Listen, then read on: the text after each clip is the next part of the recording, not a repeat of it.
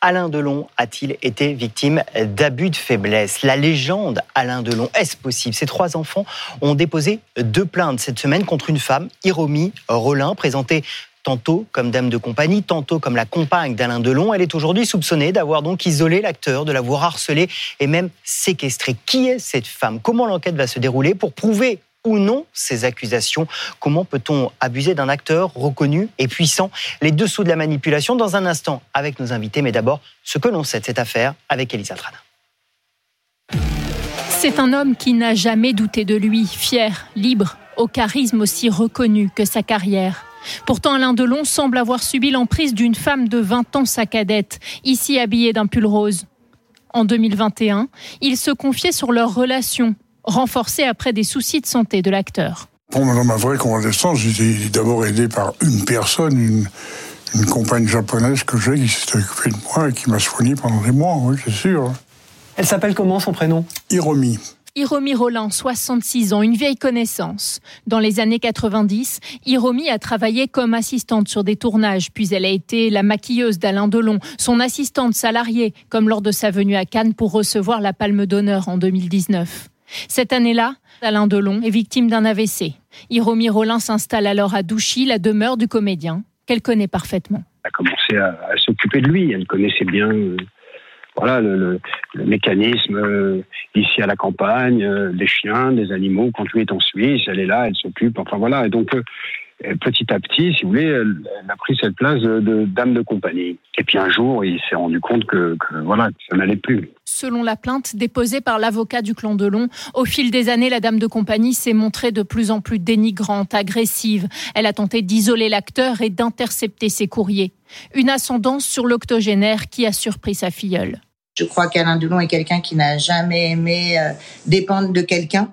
Euh, ça a toujours été quelqu'un de farouchement libre et que euh, l'âge venant, elle a dû prendre une position pendant suite à son AVC et qu'aujourd'hui elle doit en jouer, en profiter et faire en tout cas barrage avec les autres. La goutte d'eau est intervenue il y a trois semaines. Hiromi Rollin aurait maltraité le chien d'Alain Delon, un malinois qu'il considère comme son fidèle compagnon de vie. Et nos invités, euh, Maître Valérie Montourcy, bonjour. Vous êtes euh, avocat au barreau de Paris, spécialiste en droit de la famille. Vous allez nous raconter, vous, toutes les situations que vous vivez avec des gens qui viennent vous voir et qui peuvent être victimes d'abus de faiblesse. Et finalement, on va se rendre compte que la situation d'Alain Delon, elle reflète beaucoup d'autres situations. Johanna Rosenboom, psychologue clinicienne, consultante de BFM TV, va également nous aider à comprendre ça. Et puis, Candice chef du service culture de BFM TV, est avec nous euh, pour évidemment nous parler de, de la situation d'Alain Delon et c'est les parallèles, effectivement, entre Alain Delon et ce que peuvent vivre beaucoup de familles qui est intéressant à décrypter. Euh, Candice, d'abord, Alain Delon, il était isolé aujourd'hui, c'est-à-dire que la seule personne qui voyait au quotidien, c'était cette fameuse Hiromi Rollin. Oui, effectivement, c'est vraiment elle qui était ce qu'on appelle la régisseuse, qu'on peut qualifier comme la régisseuse de Douchy, c'est-à-dire qu'elle organisait tout, elle connaissait parfaitement les rouages de la maison, les rouages du quotidien d'Alain Delon, et plus particulièrement, ça, ça fait vraiment des années. Euh, ils, se sont rencontrés il y a une trentaine d'années, et petit à petit, elle est devenue comme ça, cette, cette intendante de, de Douchy. Elle était vraiment euh, à Douchy quand Alain Delon était euh, en Suisse, quand voilà, elle, organisait, elle gardait la maison, elle gardait les chiens aussi. Puis, euh, eh bien, depuis son AVC, vraiment, ça devenait quasiment la seule personne qu'il voyait vraiment au quotidien, parce qu'elle l'accompagnait à tous ses rendez-vous. Elle, elle était vraiment devenue son, son oui, sa, sa compagne du quotidien, euh, surtout depuis qu'il avait été un peu diminué depuis son AVC. Une personne qui sait se rendre indispensable c'est un des critères de personnes, maîtres, qui peuvent abuser de quelqu'un? Bah, Ça peut d'abord être une personne qui est tout simplement indispensable à une autre, sans esprit euh, négatif, sans esprit euh, préjudiciable. Mais ça peut, sinon, dans d'autres circonstances, être l'un des paramètres qui constitue le climat d'emprise, le climat d'abus de faiblesse. Absolument, avec cette notion de huis clos, ce qui fait que la personne finit par être dans une forme de confinement où la personne qui est auteur de l'abus va progressivement isoler du monde extérieur, isoler même d'un suivi médical, euh, éviter de, de, de, décrocher le téléphone ou dire, quand elle décroche le téléphone aux proches, aux amis, que la personne est, est souffrante, est malade, se repose, n'est pas disponible, ne souhaite pas leur parler aujourd'hui. Voilà, ça, on est dans des, dans des schémas qui sont un petit peu récurrents. Encore une fois, sans entrer dans, dans cette affaire pour ce qui me concerne, puisque madame est, est présumée innocente, de même que par rapport à sa propre plainte future pour violence, si j'ai bien compris. La famille Delon effectivement, est présumée innocente aussi comme les gardes du corps. Vous, vous employez le mot d'emprise, c'est très intéressant. On va le décrypter évidemment avec Johanna dans un instant. Juste comme éclairage sur Alain Delon, Candice, euh, ce qui est frappant dans l'affaire d'Alain Delon, c'est qu'il vit pendant des années avec cette femme et qu'aujourd'hui, ça rejoint ce que vous dites, il ose s'associer à la plainte des enfants. C'est vrai que ça, c'est un signe euh, fort de quelque chose euh, à basculer. Voilà. Et toute la question, ça va être de savoir quoi. On a parlé notamment des maltraitances sur le chien, la maltraitance animale. On sait que son chien, c'est extrêmement important. D'ailleurs, Anouchka, la première chose qu'elle fait, c'était, c'est qu'elle poste la photo du chien de Loubo qui est revenu. Elle, lui elle le remercie d'être là pour son maître.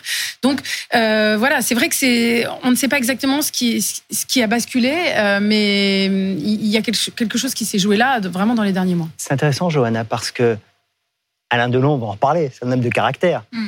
Mais ça veut dire que pendant des années, il vit ça, et qu'à un moment, il va entendre ses enfants et se dire oui, en fait, je m'associe à cette plainte contre cette femme dont il est devenu presque dépendant. Oui, mais vous savez, l'état d'Alain Delon euh, a évolué et s'est certainement dégradé. Et d'ailleurs, dans ce genre de situation, le secret médical des médecins qui le suivent et éventuellement des psychologues et des neuropsychologues peut être levé. On a besoin de savoir si après son AVC, il a perdu cognitivement des capacités intellectuelles, par exemple Est-ce qu'il a perdu de ses capacités aussi psychomotrices, euh, de son indépendance euh, physique Est-ce qu'il serait capable d'avoir suffisamment d'esprit critique pour voir si une personne use d'une forme d'ingérence ou de domination à son égard? Donc tout ça pourrait être vu avec les médecins ou lors d'entretiens psychologiques. Ça serait très intéressant et ça apportera un éclairage sur sa faculté ou pas à se laisser assujettir. Maître, moi je voudrais vous poser une question. J'ai reçu un message sur Gmail d'une dame qui s'appelle Catherine, qui regarde BFM TV, qui me dit Bonjour Monsieur Rizet, il n'est pas Alain Delon, il ne bénéficie pas de la diligence d'un juge qui répond à une plainte pour abus de faiblesse en 48 heures. Je suis sa sœur, il était médecin, il a eu un accident dans son cabinet médical. Suite à des manœuvres frauduleuses, son épouse lui a dérobé tous ses avoirs, ses biens immobiliers, son capital. Une plainte a été déposée en 2021 et rien ne se passe. Est-ce qu'il y a un traitement de faveur pour Alain Delon? Dès lors que la plainte devient publique et qu'il y a un retentissement national, euh, il y a évidemment une euh, hâte judiciaire à pouvoir traiter cette question.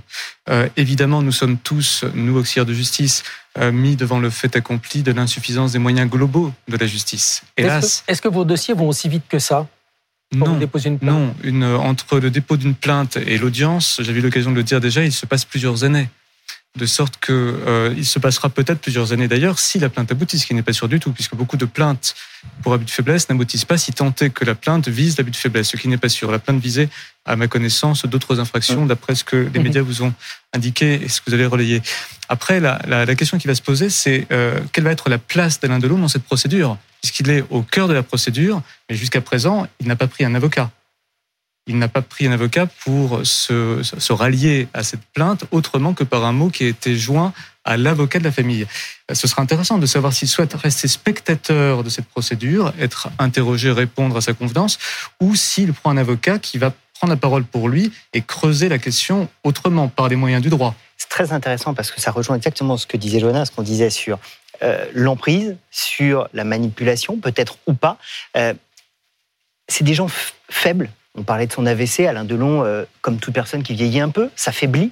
Euh, vous, les affaires que vous avez, on, en parlait avant pour préparer cette émission, ce sont des gens qui sont parfois dans des situations très faibles, qui viennent de perdre leur conjoint, et c'est le moment où le prédateur, je reprends le mot que vous employez, va saisir pour aller euh, essayer de le mettre dans ses filets. Voilà, c'est-à-dire que les abus de faiblesse, c'est un fléau, c'est un fait social sans doute, c'est-à-dire qu'il y a des milliers, voire des dizaines de milliers de situations parents qui se produisent. J'ai vu des situations où des personnes qui avaient une altération psychique, qui avaient de surcroît un cancer, étaient approchées sur un marché. Vous savez, toutes ces personnes qui ont un, un cabas à roulettes, euh, approchées par quelqu'un de malfaisant et qui progressivement, de jour en jour, de semaine en semaine, va créer un lien avec la personne jusqu'à se retrouver à son domicile, occupant la chambre, la personne vulnérable, dormant sur le canapé.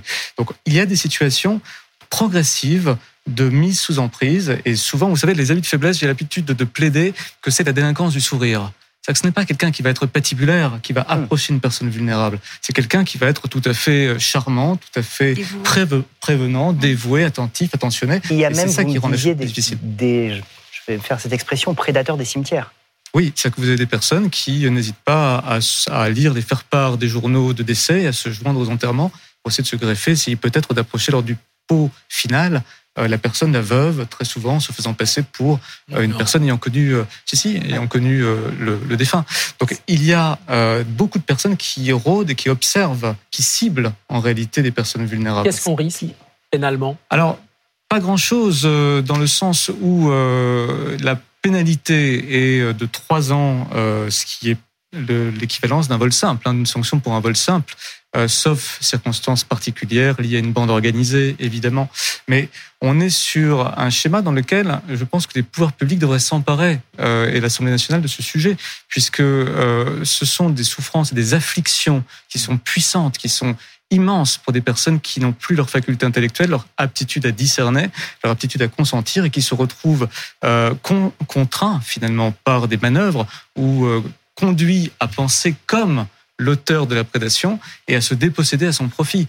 De sorte qu'une personne, j'en ai eu tellement, qui se retrouve à l'hiver de sa vie avec une petite épargne, comme cette génération qui a 70, 80, 90 ans peut avoir, euh, après avoir hérité d'un conjoint hérité de ses parents, eh bien, se retrouve euh, complètement dépossédé par des manœuvres frauduleuses. Ce qui est intéressant, c'est que euh, quand on parle d'Alain Delon, Candice, peut-être qu'on est moins vigilant parce qu'on se dit, et je pense que c'est pour plein de gens dans sa famille, telle tante, telle oncle, telle grand-mère, a du caractère. Alain Delon, c'est un homme qui a j'allais dire, a dirigé au sens noble du terme toute sa vie. Oui, oui complètement. C'est d'ailleurs ce que nous disait Norbert Saada, grand producteur, grand ami d'Alain Delon depuis plus de 60 ans. Et effectivement, euh, il semblait étonné justement qu'il se laisse faire. C'était ses, mots. Euh, après, au crépuscule, à la soirée, enfin à ce qu'on veut, mais en tout cas dans, un moment d'âge avancé, eh bien forcément la volonté n'est peut-être plus la même et on a peut-être juste euh, voilà la solitude qu'on avait choisie auparavant est peut-être plus pesante et du coup on a besoin de cette personne toujours euh, à ses côtés. Mais c'est vrai que c'est quelqu'un qui avait ce goût de la liberté et qui aujourd'hui était plus plus dépendant. Ouais. Maître, en préparant cette émission avec Philippe, on se disait, euh, Iromi Solin, elle dépose plainte elle aussi. Oui. Elle se défend, ce qui est bien normal. Elle n'a pas déposé plainte encore. Oui, enfin, elle, euh, elle, C'est ça qui est d'ailleurs intéressant. Ouais. Enfin, elle se défend là. Ah non, elle a, elle a, publié un communiqué. elle a publié un communiqué. Voilà, tout à fait. on a annoncé qu'elle voulait déposer plainte. Mm. D'accord. Bon, donc, euh, est-ce que son avocat pourrait demander euh, une expertise psychiatrique ou une expertise de d'Alain Delon? Tout dépend quel est l'objet de la plainte. Euh, d'abord, c'est la première chose. Si c'est pour euh, violence, comme j'ai pu le comprendre, c'est pas dans un cadre de violence qui est une expertise psychiatrique. En revanche, il y aurait une audition de la victime euh, et de l'auteur tel que désigné dans la plainte. Ça, c'est certain. Non, l'audition de, je ne veux pas rentrer encore une fois dans cette affaire, hein, mais quand il y a une, une victime d'un abus de faiblesse ou d'un schéma de harcèlement, la victime qui est désignée par une plainte de la famille est auditionnée. Et donc la parole d'Alain Delon, comme de toute victime potentielle mhm. euh, dans le cadre d'une enquête qui nommément le vise, euh, va être prépondérante. Comment est-ce qu'on établit et on évalue sa vulnérabilité? Par des certificats médicaux circonstanciés ou des expertises médicales. Médecin le voit. Voilà. Ça veut dire Alain Delon vu par un médecin, par un psychiatre. Oui, en tout cas par un médecin qui est spécialisé euh, sur ce type de, de fait, puisque si la question porte sur l'altération éventuelle des facultés psychique d'une victime, cela se, résout en termes probatoires par un ou plusieurs certificats médicaux qui établissent la chose. Johanna, euh, Candice le disait, il était plus ou moins isolé. Aujourd'hui, il vivait avec Hiromi Rollin. Euh, dans les techniques qu'elle a utilisées, si, encore une fois, elle est coupable, je dis technique, euh, c'est la justice qui le dira, euh, visiblement, elle aurait filtré les courriers, c'est-à-dire qu'elle aurait euh, participé à l'isolement d'Alain Delon. Ça, c'est des petites techniques du quotidien que la justice va pouvoir euh, chercher pour prouver les faits oui, oui, complètement. Du côté de la personne qui abuse, il y a toujours une mécanique de mise sous emprise. D'abord, il y a une première étape qui fait que la personne devient comme euh, l'élément providentiel, la personne qui va nous aider à rester digne, à tenir debout, à avoir une certaine façade, une certaine posture restaurée à l'égard de la famille et de la France tout entière. Parce qu'Alain Delon, comme vous disiez, c'est une personnalité que tout le monde admire, euh, que tout le monde connaît comme un homme fort. Donc à ce moment-là, Hiromi Rollin, certainement qu'elle lui permet d'avoir encore cette posture-là. Donc elle devient très importante pour lui. Progressivement, la deuxième étape, c'est l'isolement. C'est-à-dire qu'elle va finir par le mettre un petit peu sous cloche, construire un huis clos autour de lui, comme un petit oiseau qu'il faudrait protéger, qu'il est certainement parce qu'il est vulnérable, bien qu'il ait peut-être du mal dans un premier temps à en prendre conscience. Et c'est à partir de là que l'assujettissement et l'ingérence est possible parce que la personne est dépossédée de son libre arbitre de son esprit critique. Pour en revenir à ce que, juste un mot pour ce que disait Dominique, oui, pour voir si une personne perd de sa faculté cognitive, de ses compétences intellectuelles, il y a des tests psychométriques que l'on fait passer et il en existe à différents âges. On peut les faire passer à des enfants, à des adultes et aussi aux personnes seniors pour essayer de voir un petit peu où en est la mémoire, où en est la mémoire à long terme, à court terme. C'est des, voilà, c'est des exercices mhm. psychométriques qui sont mesurables et on, on, évalue un petit peu le niveau cognitif de la personne par rapport à son âge et euh, à la moyenne des personnes de son âge. Et puis, grâce à des, des entretiens cliniques aussi avec des psychologues, on va pouvoir voir si la personne arrive à critiquer un petit peu certaines situations qui sont un petit peu troubles ou si elle passe complètement à côté d'une certaine forme de manipulation qu'elle ne parvient pas à voir. Candice, juste pour finir d'un mot, Alain Delon, il est où en ce moment? Il est à Douchy. Il est avec ses enfants. Il est avec Loubo. Ça, c'est sûr. Ils sont tous ensemble. Euh, ils sont tous ensemble et ils euh, essaient de voilà d'envisager la suite justement. Hein, comment va, va se dérouler le quotidien d'Alain Delon désormais? Merci beaucoup. Maître d'un mot. Oui, d'un mot. Je sais déjà ce que vous avez envie de dire et vous avez raison, c'est important. On est à 13h18 à l'heure du déjeuner dominical de millions de Français. S'il peut y avoir un message de prévention sur les habits de faiblesse, de dire euh, à toutes les générations, voyez-vous, veillez les uns les unes sur les autres, faites en sorte d'éviter la coupure trop longue, l'isolement. Passez des coups de fil, contactez, voyez-vous. Voilà, c'est le lien qui est le premier critère d'évitement de l'abus de faiblesse. Mm. C'était important de le dire. Merci beaucoup à vous trois. C'était passionnant de, décrypter cette actualité avec vous. Vous restez euh, avec nous. On va se retrouver euh, dans un instant. Le mystère de la disparue d'Avignon. Voilà le sujet que l'on va euh, ouvrir avec vous. Marie-Pascale Sidol était aide-soignante, mère, grand-mère sans aucun souci. Le 14 avril 2019, elle va disparaître sur le parking de l'hôpital où elle travaillait. Son corps sera retrouvé seulement un an après, calcine dans une forêt. Un homme fait figure de principal suspect, son ancien compagnon, mais il a il a un alibi quasiment irréfutable. Est-ce aussi vrai que cela On va voir ça dans un instant. À tout de suite.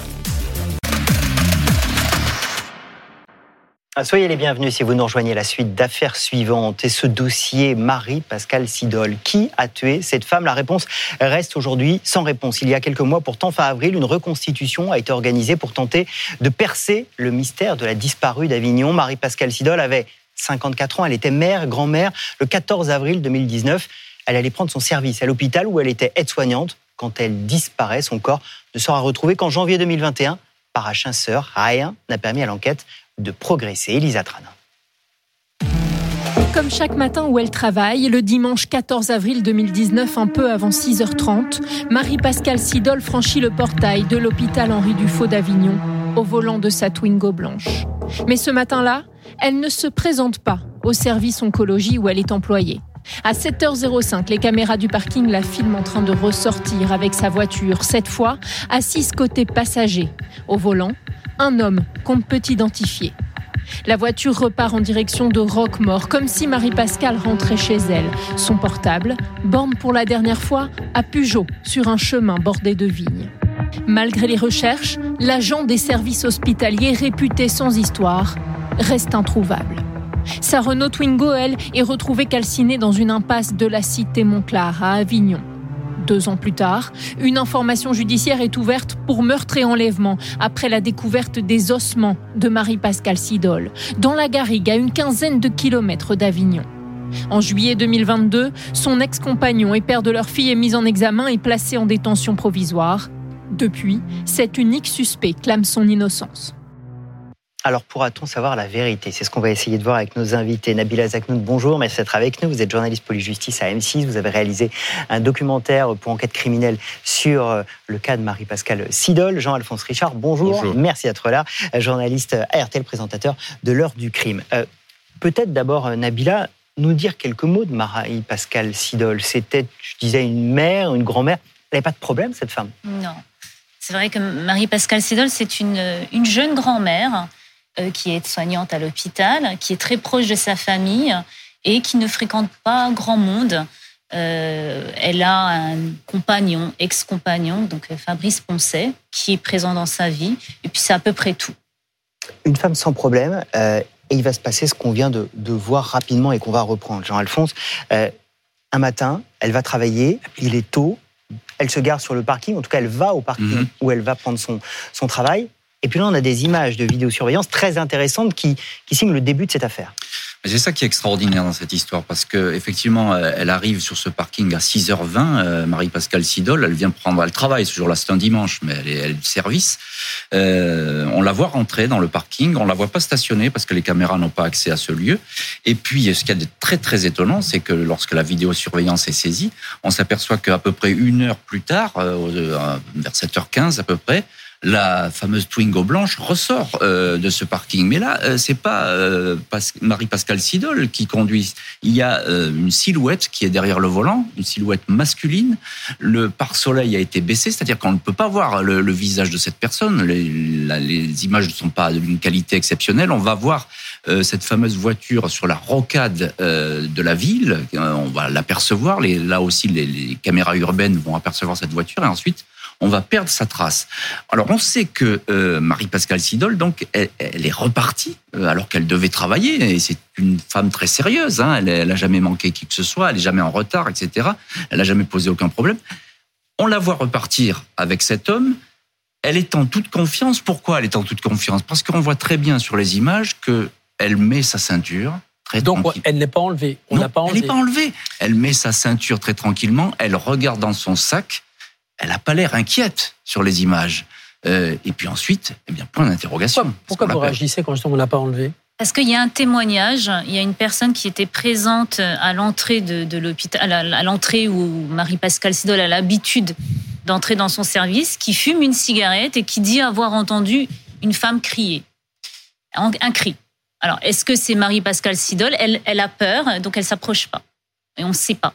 Mais c'est, ça correspond à l'horaire où euh, Marie-Pascale Sidol euh, voilà, est censée être sur, sur, le, sur le site et ressort. Elle est effectivement peut-être menacée, pourquoi pas, par une arme, c'est possible. Mais le fait est, c'est que elle, part tranquillement dans cette voiture. Hein, donc, voilà. Ce parking, vous y êtes allé pour votre enquête. Euh, il est isolé, il est ouvert à tout va, on peut y aller facilement?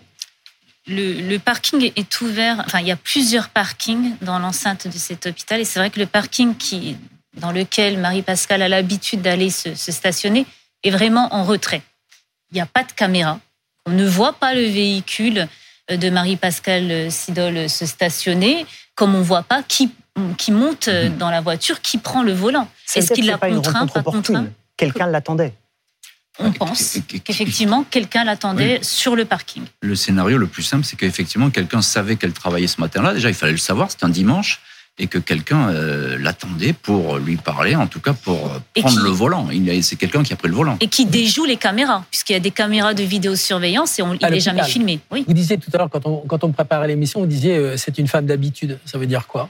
Elle, elle, avait donc voilà Marie-Pascale Sidol c'est une oui c'est une femme elle a 56 ans elle va, elle va, elle va 54. bientôt 54 55 ans elle va bientôt les fêter et c'est vrai qu'elle a des habitudes elle se gare toujours au même endroit euh, elle n'est jamais absente sans prévenir. Elle euh, sort de chez elle à heure fixe. Elle, emprunte toujours le même trajet.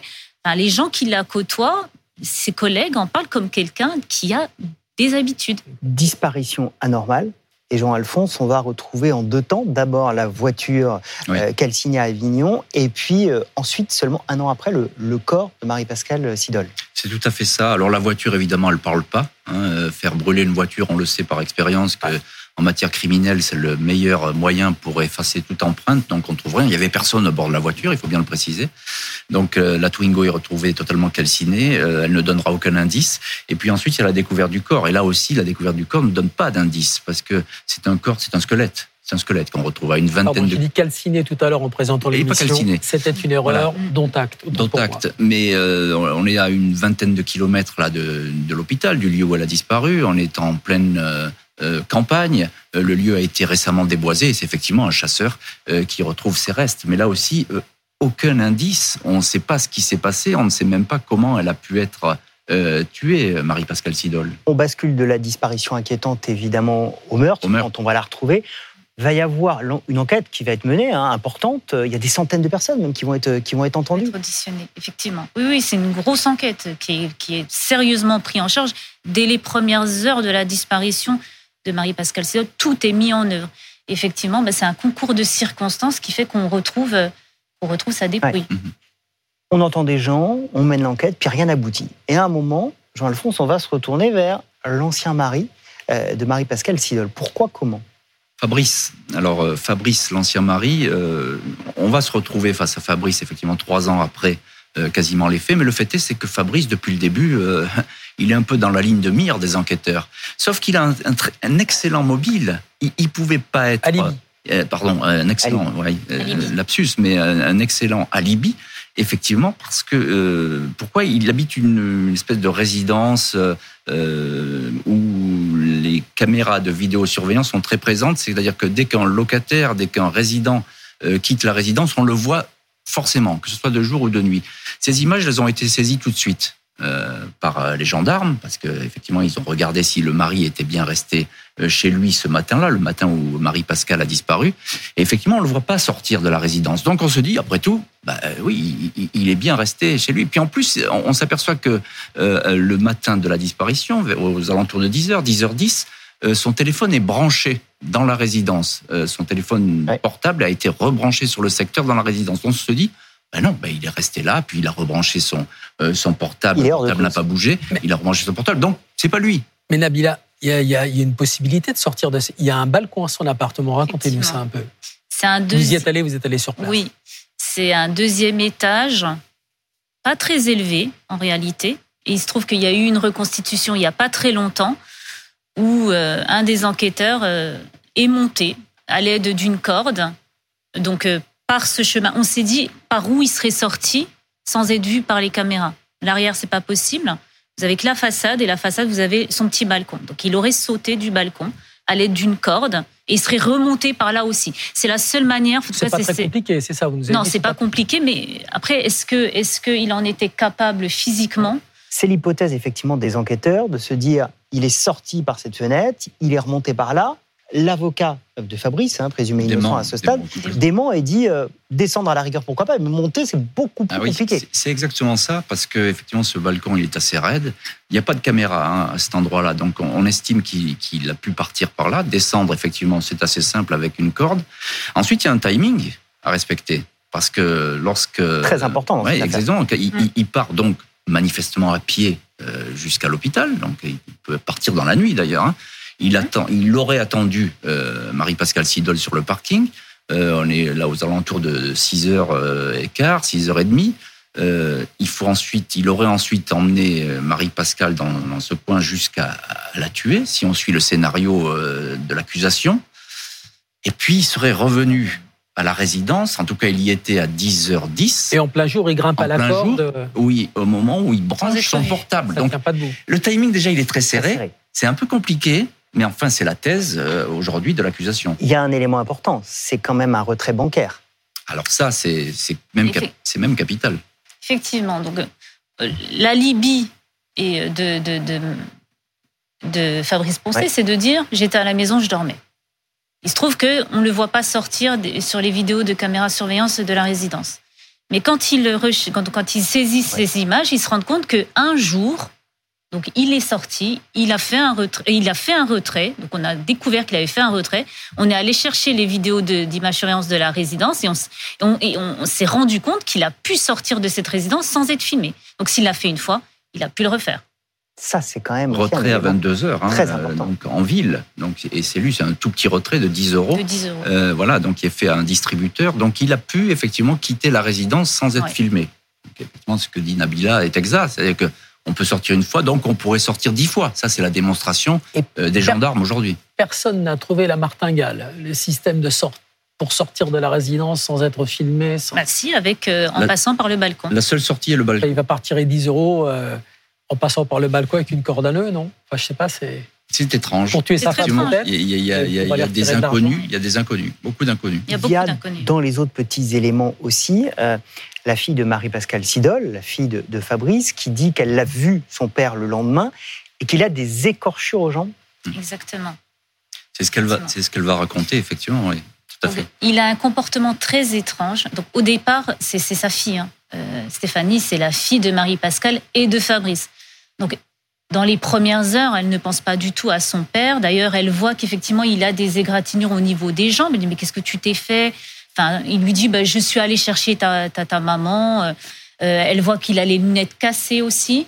mais qu'est-ce qui s'est passé? Pourquoi tes lunettes sont cassées? Mais elle me dit, j'y accorde pas plus d'importance que ça parce que je me dis c'est pas possible. Ben, enfin, ça, ça lui vient pas à l'esprit euh, du tout. Et c'est seulement quand elle est convoquée euh, devant le juge et qu'on lui présente ces vidéos de caméras de surveillance et là, elle se dit mais le menton, enfin, ça peut correspondre à Fabrice et puis ça, ça peut correspondre à mon père.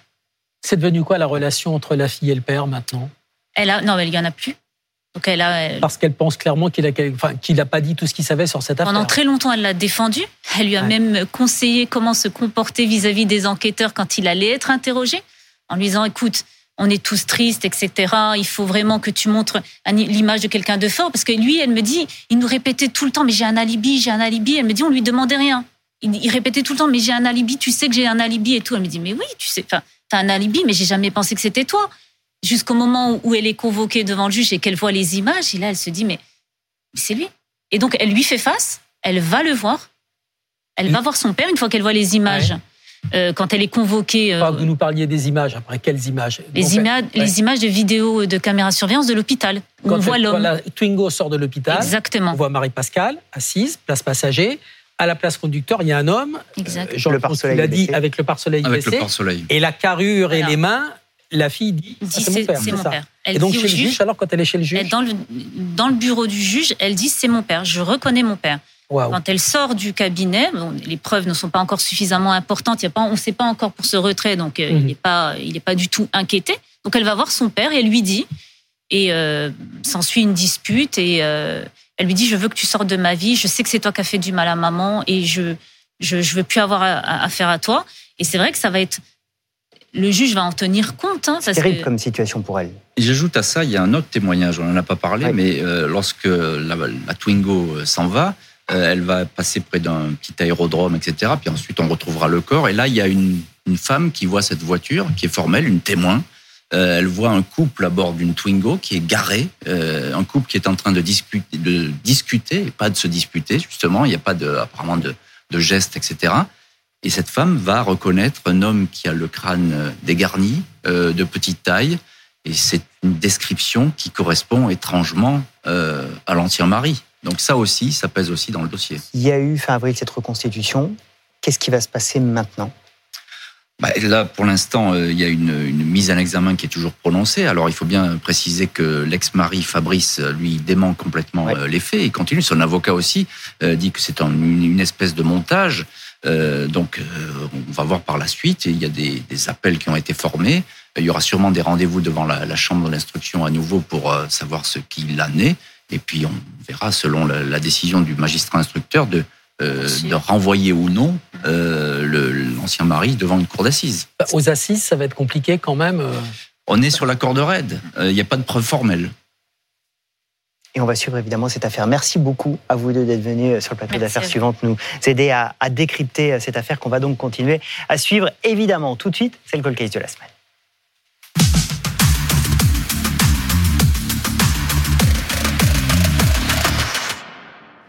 C'est un crime qui n'a jamais été élucidé, un crime sauvage, barbare, celui de Carole Simon. Décembre 1980, elle n'a que 19 ans et la vie lui sourit pour la première fois. Elle vit seule dans son petit studio parisien, ses études en art se déroulent bien et elle a même un petit ami. Et pourtant, entre le 22 et le 23 décembre, quelqu'un va s'acharner sur elle. Elle sera tuée, puis démembrée, abandonnée dans un lieu pour le moins réfléchi, la salle de dissection de la faculté de médecine de Paris. C'est là que va débuter le mystère de la chambre froide. Elisa Tran.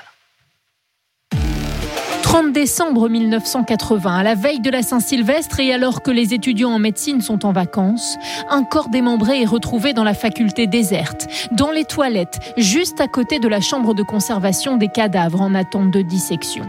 Sauf que cette dépouille n'est pas répertoriée, elle n'a rien à faire là. Le corps a été lessivé, c'est-à-dire qu'un produit a permis de faire disparaître les empreintes digitales et d'éventuels signes distinctifs de la victime. Certains éléments nous montraient euh, que nous devions nous trouver en présence d'une affaire criminelle. Notamment euh, la disparition de la tête, euh, le fait que le corps a été badigeonné, à l'aide d'un produit caustique. Quelques jours plus tard, grâce à une ancienne fracture, le corps est identifié comme celui d'une jeune fille de bonne famille, Carole Simon. À 19 ans, elle était étudiante en art et habitait le quartier. Mais depuis le 23 décembre, ses parents n'avaient plus de nouvelles d'elle. Deux témoins vont attirer l'attention des enquêteurs. D'abord, la dernière personne à avoir vu Carole vivante le soir du 22 décembre, un jeune homme de 24 ans, Xaïng Zuneban, expert en boxe taille et employé comme videur dans une discothèque. Il a noué les jours précédents une relation avec l'étudiante. Et puis, l'une de ses connaissances, Jacques Courtois. Lui est portier dans un grand hôtel parisien. Et coïncidence troublante, il a travaillé dans le passé comme embaumeur à la faculté de médecine.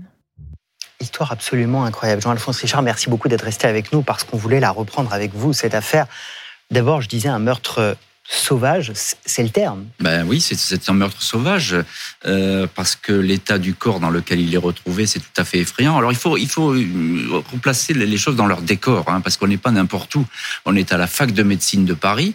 Euh, on est le, le 30 décembre 1980. Euh, la fac, elle est totalement vide à ce moment-là. Hein, tout le monde est parti en vacances, etc.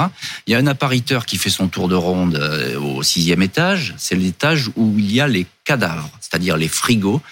Les cadavres, ce sont les cadavres. Voilà, ce sont souvent des accidentés de la route, des morts qui sont dans la rue, euh, des sans-abri, etc., et qui vont être ensuite servir pour des expériences avec les, les étudiants. Il descend à l'étage inférieur, au cinquième étage. Là, c'est un étage avec euh, des, des, petits laboratoires. Et puis, il rentre dans les toilettes et là, il perçoit une odeur très puissante.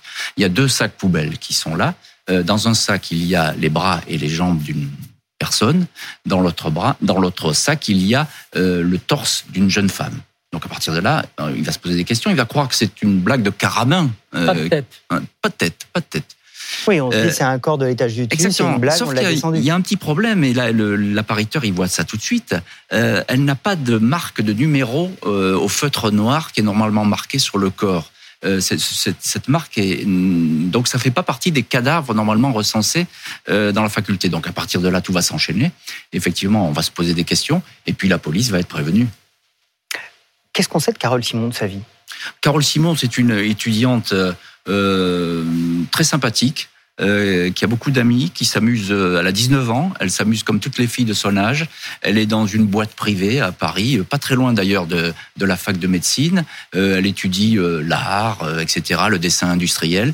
Donc c'est une, une, jeune femme qui est heureuse, qui a quelques relations, mais elle fait pas la fête et puis elle rencontre pas n'importe qui. Elle a effectivement un petit ami qui va d'ailleurs être interrogé très vite dans la procédure. Comment on remonte à Carole Simon? Parce que euh, le tueur a tout fait pour qu'elle ne soit pas identifiée. Et le tueur est, le tueur est, est, est vicieux, il est malin parce qu'il a fait quelque chose d'incroyable, c'est que il a effacé toutes les traces à la soude caustique, c'est-à-dire que les, euh, les traces euh, des empreintes digitales sont impossibles à relever. Le corps a été frotté. voilà, le, corps a été frotté, la tête n'est plus là, donc effectivement impossibilité de, de, de reconnu. Le corps a été lessivé, c'est-à-dire qu'on a passé au moins une heure, disent les policiers, en train de le gratter, de le, de le lessiver etc. Donc on remonte à Carole Simon parce que les policiers de la crime et le commissaire qu'on a vu dans, dans, le document euh, Olivier Foll, qui est à l'époque le patron de la crime, euh, bah, ils font un truc très simple, c'est-à-dire qu'ils remontent les, sur le signalement des disparitions récentes. Et là, effectivement, il y a un monsieur, un monsieur Simon, qui le 25 décembre, c'est-à-dire le jour de Noël, il est venu euh, signaler la disparition de sa fille Carole, 19 ans, parce que la veille, elle n'était pas au repas et ça faisait deux jours qu'il n'avait pas de, de nouvelles de sa fille. Donc voilà comment on remonte à Carole Simon. Alors, comme on est à la fac de médecine, on peut imaginer quelqu'un qui aurait découpé le corps, qui aurait, sauf que les, les coupures, elles sont, elles sont vilaines. Quoi. C'est, pas, c'est pas un travail euh, non, c'est, de médecin. C'est pas un travail de médecin, c'est pas non plus un travail de carabin. Euh, c'est quelqu'un qui euh, n'est pas expérimenté en la matière, c'est assez grossier. Donc là aussi, ça va interpeller. Puis il y a quelque chose qui est étonnant, c'est que Carole Simon, elle n'est pas étudiante à la fac de médecine. Elle y a jamais mis les pieds et personne ne la connaît. Personne ne la connaît. Si le meurtre, Jean-Alphonse, a, lieu à l'intérieur de la fac de médecine ou euh, on n'imagine pas quelqu'un qui arrive avec un corps sur l'épaule et qui rentre ou dans un sac Non, on, pense que le meurtre, en tout cas les policiers de la crime en sont convaincus, le meurtre a eu lieu à la fac de médecine. Euh, ils ont. Quelqu'un qui a accès à la fac et qui l'a emmené avec. Très probablement quelqu'un qui l'a peut-être abordé dans la rue, qui l'a fait monter, qui lui a fait visiter pourquoi pas des locaux, euh, quelqu'un peut-être qu'elle connaissait, on ne sait pas. Mais même si les pistes vont aller dans un autre sens, mais le fait est, euh, c'est que par exemple dans son petit appartement qu'elle occupe, pas très loin là de, de, la fac de médecine, on trouve aucune trace de sang. Rue de Beaune. Ouais. Exactement. Il n'y a aucune trace de sang. Il n'y a aucune trace de lutte. Donc, euh, on ne tue pas comme ça quelqu'un en plein Paris. Alors, quelle est la piste, justement, privilégiée? Alors, la piste, il va y en avoir, il va, il va y en avoir deux, finalement. Il va y en avoir trois. La, la piste du, du, petit ami. Boxeur. voilà, le, le, petit boxeur, Xainé Xuneban, c'est un Laotien. il a 22 ans.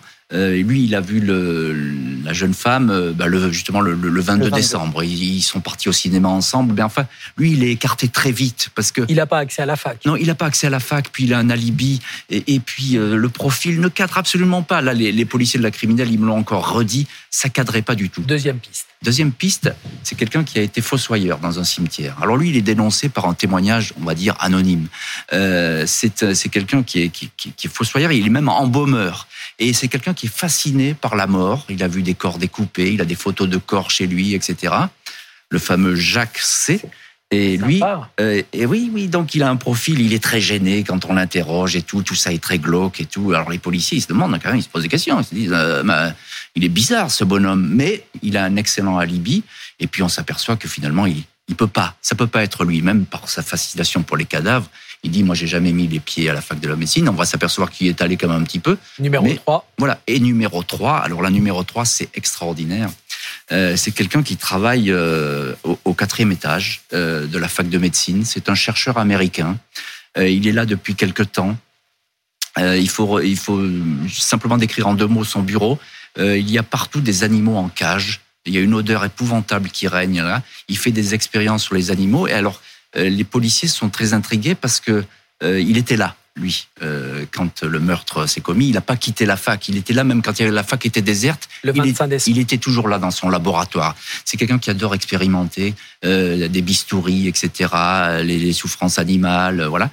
Et euh, ils vont l'interroger, évidemment, cet Américain. Et là, c'est curieux. Il n'y a pas de preuves, mais ils vont avoir le sentiment qu'ils ont en face euh, le tueur de Carole Simon. Quelqu'un qui leur dit pas. Ils en sont persuadés. Euh, le, la personne raconte ses, ses crimes, euh, les crimes de guerre qui ont été commis au Vietnam. Il était au Vietnam. Il, une, il a une fascination comme ça sur les corps éclatés, les corps découpés, etc. Les policiers vont ressortir très mal à l'aise. 48 heures de garde à vue, hein, 48 heures de garde à vue, mais le juge, il n'y a pas de preuve, on ne peut pas le retenir. Et très peu de temps après, il va disparaître il va repartir aux États-Unis. Et c'est comme ça que cette affaire reste un mystère. Un mystère, un mystère, total. Encore aujourd'hui. Merci beaucoup, Jean-Alphonse, d'être venu un plaisir. Euh, sur le plateau d'Affaires suivantes, de nous avoir accompagné une grande partie de cette saison. Vous êtes Parce qu'avec Dominique, bah, évidemment qu'il ah, est bah, patient, gentil, comme Dominique, vous, Dominique. Euh, on était ravis d'être avec vous euh, tous les dimanches à 13h. Merci d'avoir été chaque dimanche un peu plus nombreux. On sera là l'année prochaine à 13h, le dimanche à partir du 3 septembre. Dominique, le rendez-vous est pris avec toute l'équipe d'Affaires suivantes, Elisa, euh, Marion, tous ceux qui nous aident à faire cette émission chaque saison. Merci à vous d'être là. On vous donne rendez-vous le 3 septembre.